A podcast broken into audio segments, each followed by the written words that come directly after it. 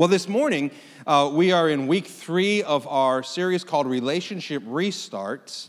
And uh, this morning, I simply want to talk to you about how do we bless our neighbors?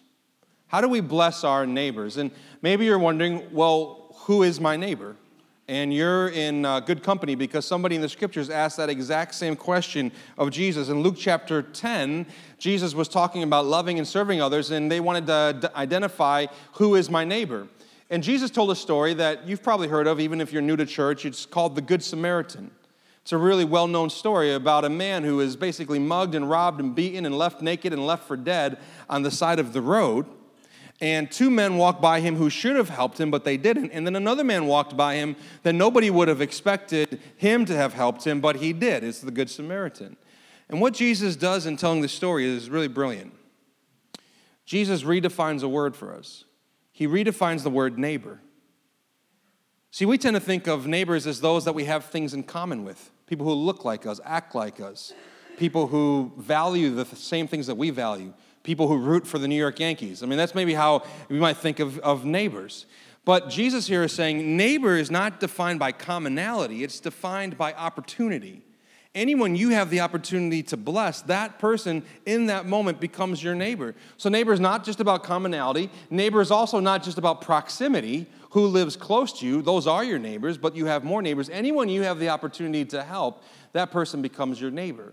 And so that could be uh, your actual neighbors, of course. That can be your coworkers, students. That can be your classmates. It can even be your teachers, your family, your teammates, the clubs, the organizations that you're part of, the Facebook groups that you're in, the friends that you have, your barista, your hairdresser, your masseuse. I don't know your lifestyle, but whatever you got going on, the people that you see regularly, those are your neighbors because you have the opportunity to bless them. And this morning we're going to look at a short, brief passage in Colossians, which was a letter that the Apostle Paul wrote to a church in Colossae. And we're going to learn a few things about how do we bless our neighbors. And this morning is going to be a little different than some mornings, a little more practical, a little more of a teaching, but I want us to understand how the scriptures teach us to bless our neighbors. So let's look together in Colossians chapter 4. I'm going to read to you beginning in verse 2. I'm reading to you from the ESV translation. And Paul writes these words He says, Continue steadfastly in prayer, being watchful in it with thanksgiving. And at the same time, pray also for us, that God may open to us a door for the word to declare the mystery of Christ, on account of which I am in prison, that I may make it clear which is how I ought to speak. Walk in wisdom toward outsiders, making the best use of your time let your speech also be gracious, seasoned with salt, so that you may know how you ought to answer each person. How do we bless our neighbors? I'm going to give you three thoughts, and in the middle of it, I'm going to give you a little acrostic with the word bless that hopefully will help you take some practical next, steps. But the first thing, if we're going to bless our neighbors, we have to embrace the burden. Embrace the burden. Paul's writing this letter from prison. He's sitting in prison and he writes this letter to the church in Colossae. And he says to them, Hey, I have a prayer request. Now, I don't know about you, but if I'm Paul and I'm sitting in prison, you know my prayer request, my prayer request would be? Prison break, right? Get me out of here. God, the earthquake you did for Peter, come on, cook that up again do that for me or at least smite my tormentors and give them fleas right so so some sort of prayer like about my situation but paul you can you can get a sense of what the burden of his heart is because he doesn't say pray for us to get out of here he says pray that god will open a door for us to bless the very people who have captured us Pray that God would give me opportunities to share the gospel with my captors, with fellow prisoners. Paul has God's heart because God's heart is for people people who don't know him, people who are far from him, people who are lost. And this is Paul's heart. Now, let me ask you a question to use as a self reflection. What do you pray for the most? What do you pray for the most? Now, it's fine to pray for ourselves, it's fine to pray for others, it's fine to pray for all sorts of things. But if we never pray for people who are lost, if we never pray that God would give us open doors to bless and reach people, Here's what it's doing it's revealing our burden. What you pray for the most reveals what really, what your burden really is. And we need to be a people who pray regularly for those who need to experience the blessing of God. And pray for those who are far from God and pray for those who do not know Him. Embrace the burden.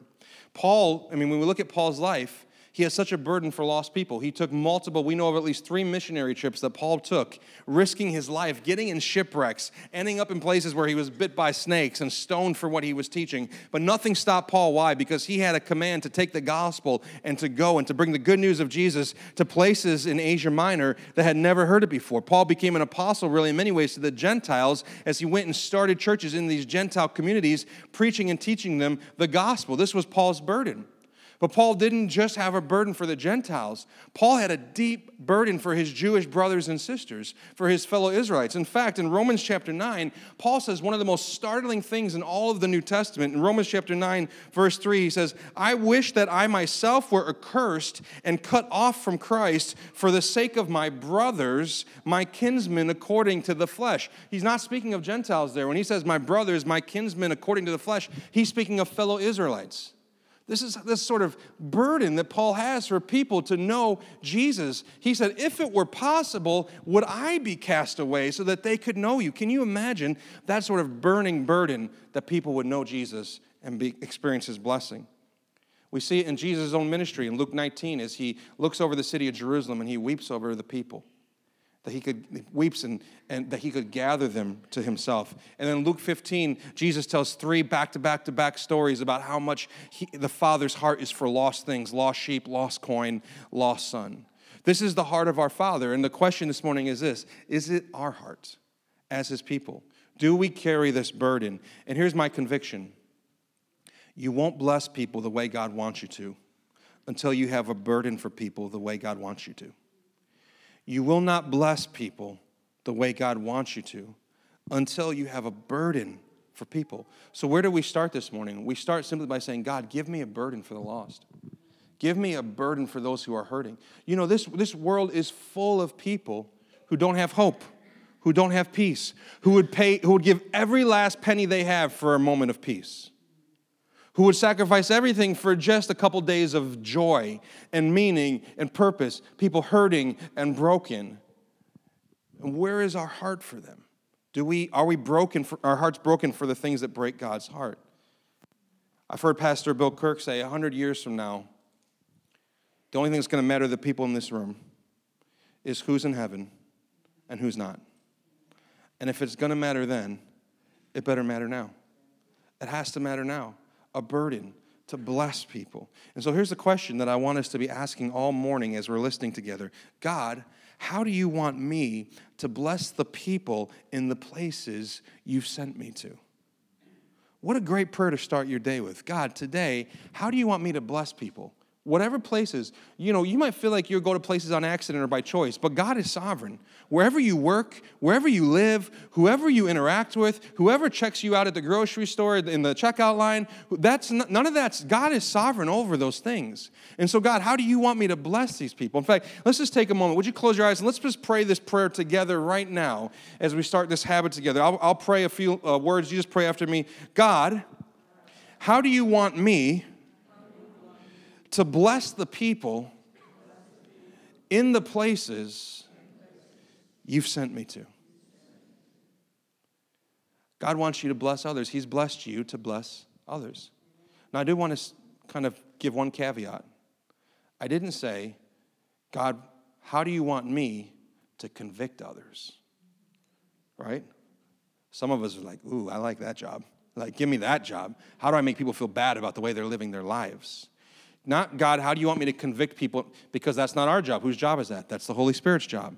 Also, not, God, how do you, who do you want me to convert? Conversion is not our work. We can't convert anybody. You couldn't even convert yourself. That was the work of God on your behalf. It's God's work to change the heart and breathe life into dead hearts. It's God's work to convict and convert. So, what do we do? We look for every opportunity that God gives us to bless people to bless them. All right, so we embrace the burden. Secondly, we choose to bless.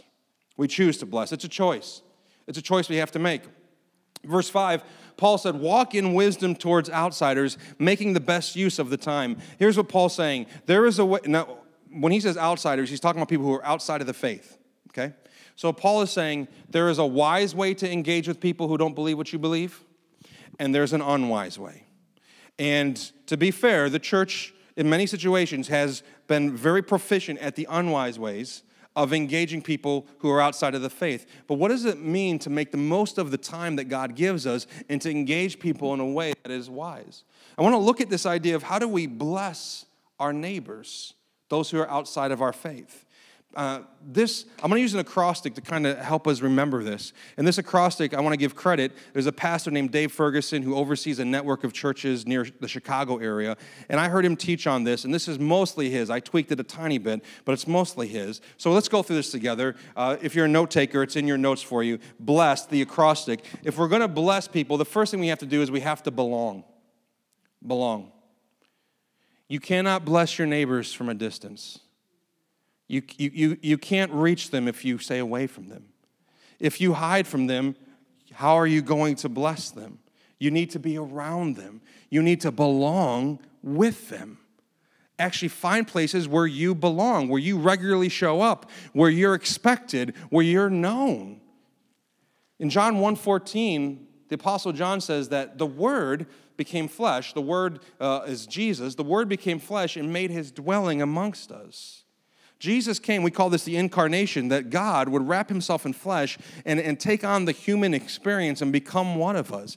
In the message translation, I love how it says it in the message, Eugene Peterson says that the word became flesh and he, he moved into the neighborhood. That God left, so to speak, Jesus left the neighborhood of heaven, the glory of heaven, to come to the neighborhood of earth to be near us and to work on our behalf. This is the incarnation. Now, some, some Christians at this point would say, yeah, but what do you mean belong out there? We don't, we don't belong out there. We're, we're in the world, but we're not of the world. And yes, that is what Scripture teaches, but don't misunderstand. Being not of the world means that you don't share the same values that the world shares. It means you don't share the same hope that the world shares. It means that you don't agree with all the truth that the world proclaims. That's what it means not to be of the world, that you don't have your identity wrapped up in the world, but we are in the world. Look around. We're here and we're here for a purpose, and we're here in a specific place. In the world means we're here for a purpose, but not of it means we don't share its values. And we see this in Jesus' prayer in John 17. He's praying for his disciples, which means he's praying for you. And he says this, beginning in verse 14 He says, I have not given them your word, and the world has hated them because they are not of the world, just as I am not of the world. So he's saying sometimes the world will hate people who are in the kingdom of God because of a difference of values. He says, I do not ask that you take them out of the world, but that you keep them from the evil one. They are not of the world, just as I am not of the world. Sanctify them in the truth. Your word is truth. And then listen to what Jesus says here. As you sent me into the world, so I send them into the world. So we're not of the world, but guess what? You've been sent into the world. You're sent in for a very specific purpose. And sometimes in the Christian circles, we, we misunderstand the idea of holiness. And we think holiness means staying as far away as we can from people who don't live like us, act like us, think like us, and worship like us. But listen very carefully holiness is not about being set apart from those people. Holiness is about being set apart for His purposes. Big difference. Holiness is not about being set apart from those people. Holiness is about being set apart for His purpose. In other words, holiness is not about distance, it's about difference. It's not about how far can I get away from people who don't love Jesus. It's about how can I make a difference in their lives. Why? Because Paul said it right here. Because we've been, or Jesus said it right here. Because we've been sanctified in His truth. If you've been sanctified in His truth, there's nowhere that you can't belong, fit in, and bear God's image and be a witness and a blessing to the people that are there. Now, I should say this if you're not sanctified in God's truth and you find yourself in places where you're always getting dragged down, you have to use some wisdom there. But if you're in Christ and you, His Spirit dwells within you, then there's a place for us to be. In 1 Corinthians chapter 5, Paul is dealing with a really gross sexual perversion in the church. He says it's so bad that even the, even the pagans don't do this. And the church in Corinth is like, they actually are celebrating it because they think it's a sign of how gracious they are towards this believer who's living this way. And Paul's saying, no, no, this is where you need church discipline. This is where someone's got to tell the truth and he says, don't have anything to do with the sexually immoral. But then he adds this very important qualifier at the end of the chapter. In verse 9, he says, I wrote to you not to associate with sexually immoral people, but now he adds this qualifier. Not at all meaning the sexually immoral of this world, or the greedy and swindlers or idolaters, since then you would need to go out of the world. Paul's saying, hold on, don't get it wrong. I'm not saying don't be friends with people outside who, who live lives that don't honor God. I'm not saying that. I'm saying deal with the people inside the church. And Paul goes on to say in this exact passage, Who am I to judge the world? The church, the, judge, the church is not here to judge the world. The church is here to hold each other accountable, to speak truth into each other's lives. And so, Paul here is teaching us that there is a way in which we can honor God, serve God, bless our neighbors. It does not require us to distance ourselves from them, but we can still belong with them. Jesus himself was known as and called a friend of sinners. You don't get that nickname unless you hang out with some pretty sinful people. We don't see Jesus hiding from sinners. We see Jesus getting together with them. Jesus was accused, you know, isn't it interesting that Jesus was never accused of being holier than thou? Jesus was never accused of being an elitist. He was never accused of being self righteous. Jesus was accused of being a glutton and a drunk, neither of which he was, but he was accused of that because of the company that he kept. This might be radical, but based on the company that you keep, can you be accused of some things? Now, don't take that too far. To Some of you are like, yeah, absolutely. No, don't take that too far. But if you don't keep company with some people at times who have other people to say, why are you hanging out with them? Why are you talking with them? Then maybe we're not living the way Jesus wants us to live as far as belonging in this world in a way that gives us opportunity to bless others. We are not of the world, but we're in the world. And we've been sent to the world, and we have a mission to reach people, bless people. So, where do you belong? For some of you, it's your workplace. You've belonged there for a long time. You've, you've worked there for years and you belong there and people know you and you show up regularly. That's a place where you can start blessing people. For some of you, it's your neighborhoods, it's your schools, it's where you shop, it's where you eat, it's, it's where you go regularly. Anywhere that you go regularly, you can belong there and be a part of that community. And that's the first step to blessing people. Okay, belong. Second, L, listen. If we're going to bless our neighbors, we have to listen to our neighbors. We have to listen to them. Do you know that listening is a very underrated skill? And I would suggest a very underdeveloped skill nowadays. My wife is, uh, I'm an okay listener. My, it depends what's happening. If there's a sports game on, I'm a terrible listener, just being honest with you. But I'm an okay listener. My wife is a great listener, great listener. Today's, today's actually our anniversary. 13 years she's had to listen to me. So pray for her. Pray for her. Yeah, yeah but she is a tremendous listener. And you know, people love being with her because they love being heard.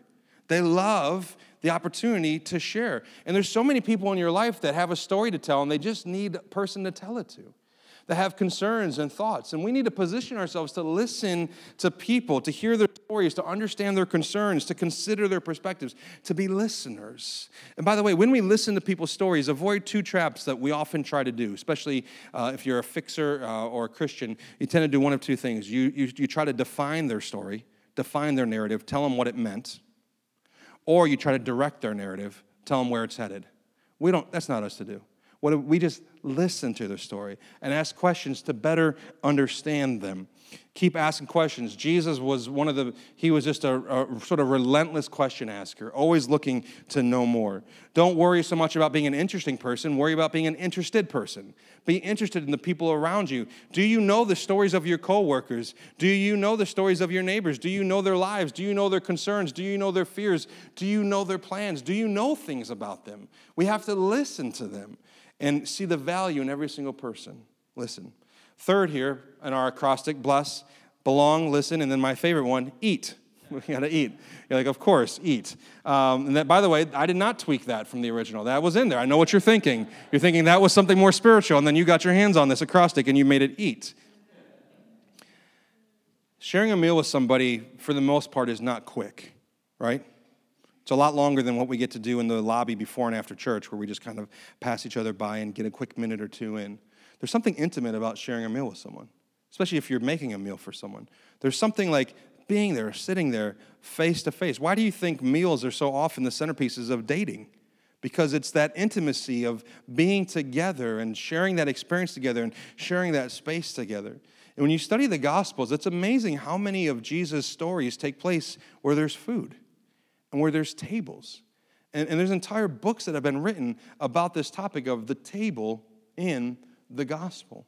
And if we're going to bless our neighbors, we have to be willing to eat with them, to sit with them, and to be with them. In fact, in Acts chapter 2, when Luke is describing the early church, and how the early church is experiencing this exponential growth. One of the things that he says in, in chapter 2, verse 46 is to describe them, he says, they broke bread in each other's homes. They ate together regularly with sincere and glad hearts. And I don't think for a second that Luke is mentioning that as sort of a peripheral observation. That was integral. That was crucial. That was vital to the growth of the early church that they broke bread together, that they ate together, and that they shared meals together. And here's my question Who are you eating with? Who are you inviting into your life? Who are you inviting into your home? And if you don't maybe have a home situation that you feel comfortable inviting people in, how about going and meeting them somewhere? Going getting coffee with them, going having a meal with them. We all got to eat, right? Everybody gonna eat something today, hopefully? We all gotta eat three times a day, or in my case, a few extras. But we all we all gotta eat something. So as we eat, let's eat with people. Let's let's eat together. Let's invite people in. And you might think, well, what's the big deal of inviting people in? Well, it's a pretty big deal. Uh, actually, in 1 Timothy chapter 3, verse 2, Paul is giving Timothy, a young pastor, qualifications for spiritual leaders. He called them elders. He said, here's all, th- here's all the things that have to be true of an elder. And right in the middle of it, he says, they have to be hospitable which other translations say they have to invite people into their home. To Paul, that was significant enough to put in a list for people who are going to be spiritual leaders. So if you want to talk to me about your spirituality, at some point I'm going to ask you, who are you eating with? Who are you sharing meals with? Who are you breaking bread with? Who are you doing life with? And by the way, that's one of the reasons why we're doing dinner parties. Next Sunday, you're going to hear about it. We're going to have five host homes on two different nights in November. You're going to get to go into people's homes, have dinner together, and I want to encourage you to be there. We have tremendous participation, but let's all commit ourselves to eating together in November, being together, and doing life together. This is an important part of spirituality and blessing our neighbors is eating with them. And if you don't have anyone to eat with, I'll always eat with you. Bless, belong, listen, eat. First S is this serve. As you listen to their story, as you spend time with them at the table, here's what you're going to begin to hear. You're going to be, begin to hear their needs.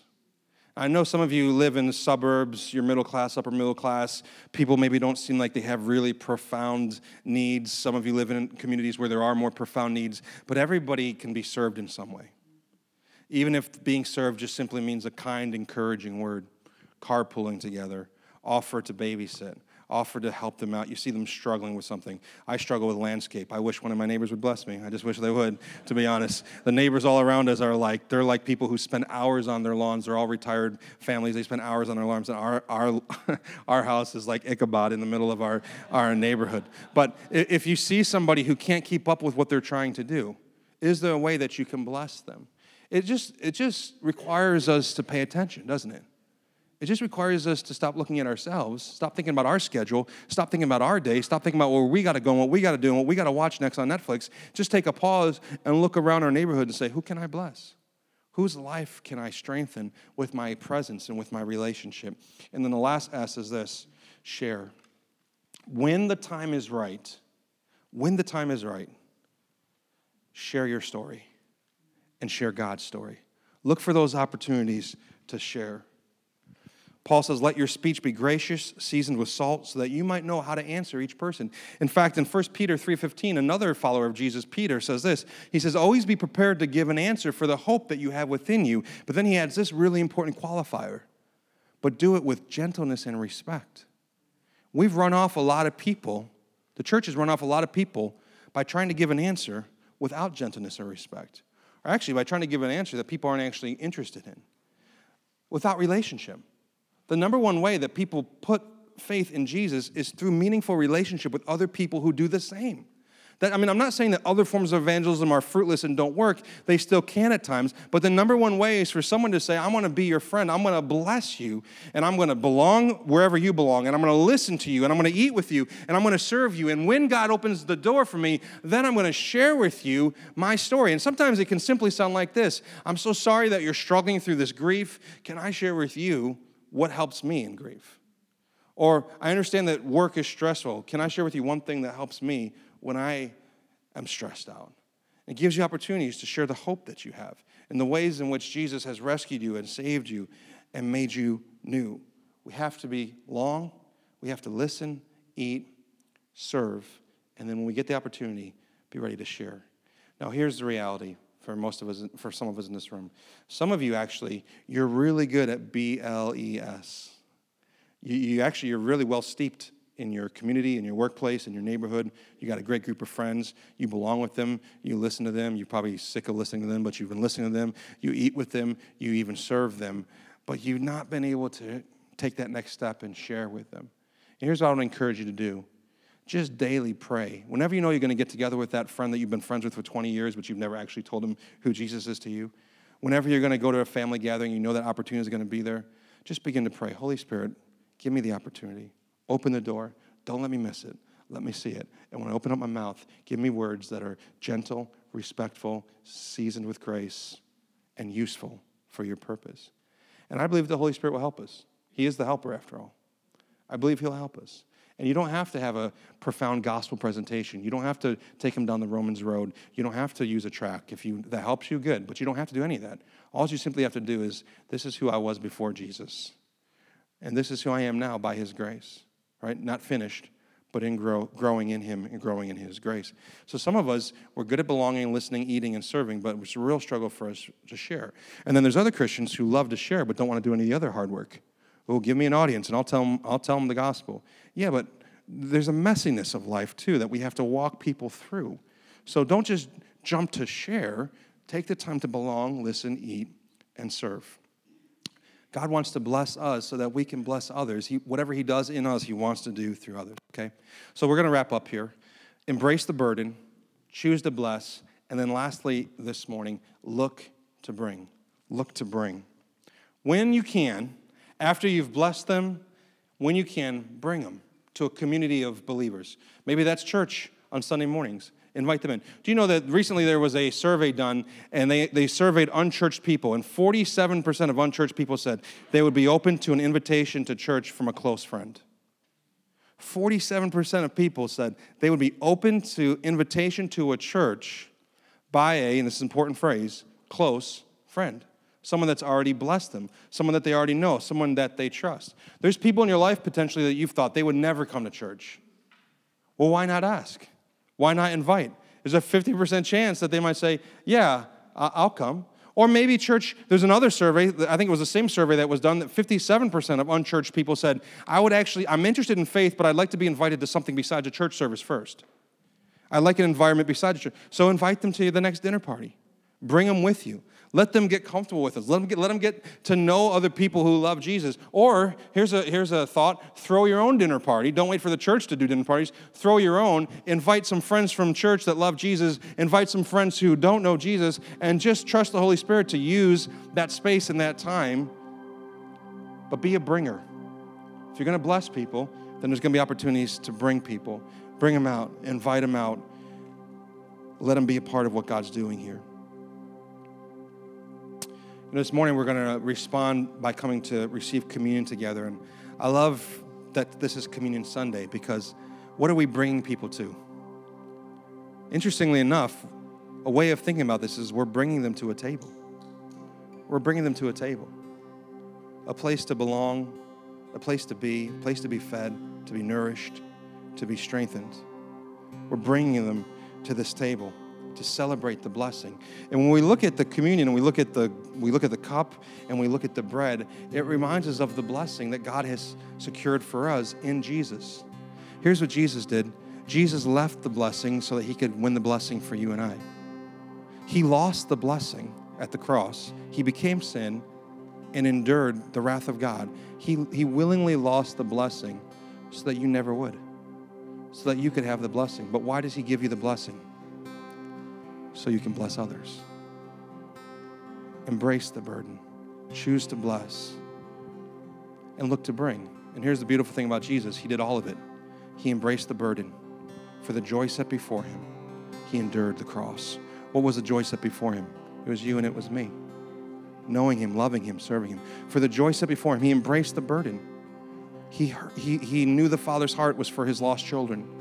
And so he went and he found us. He embraced the burden. Secondly, did he bless us? Yes, he blessed us with his life, with his death, with his resurrection, with his teaching, with his presence, with his word.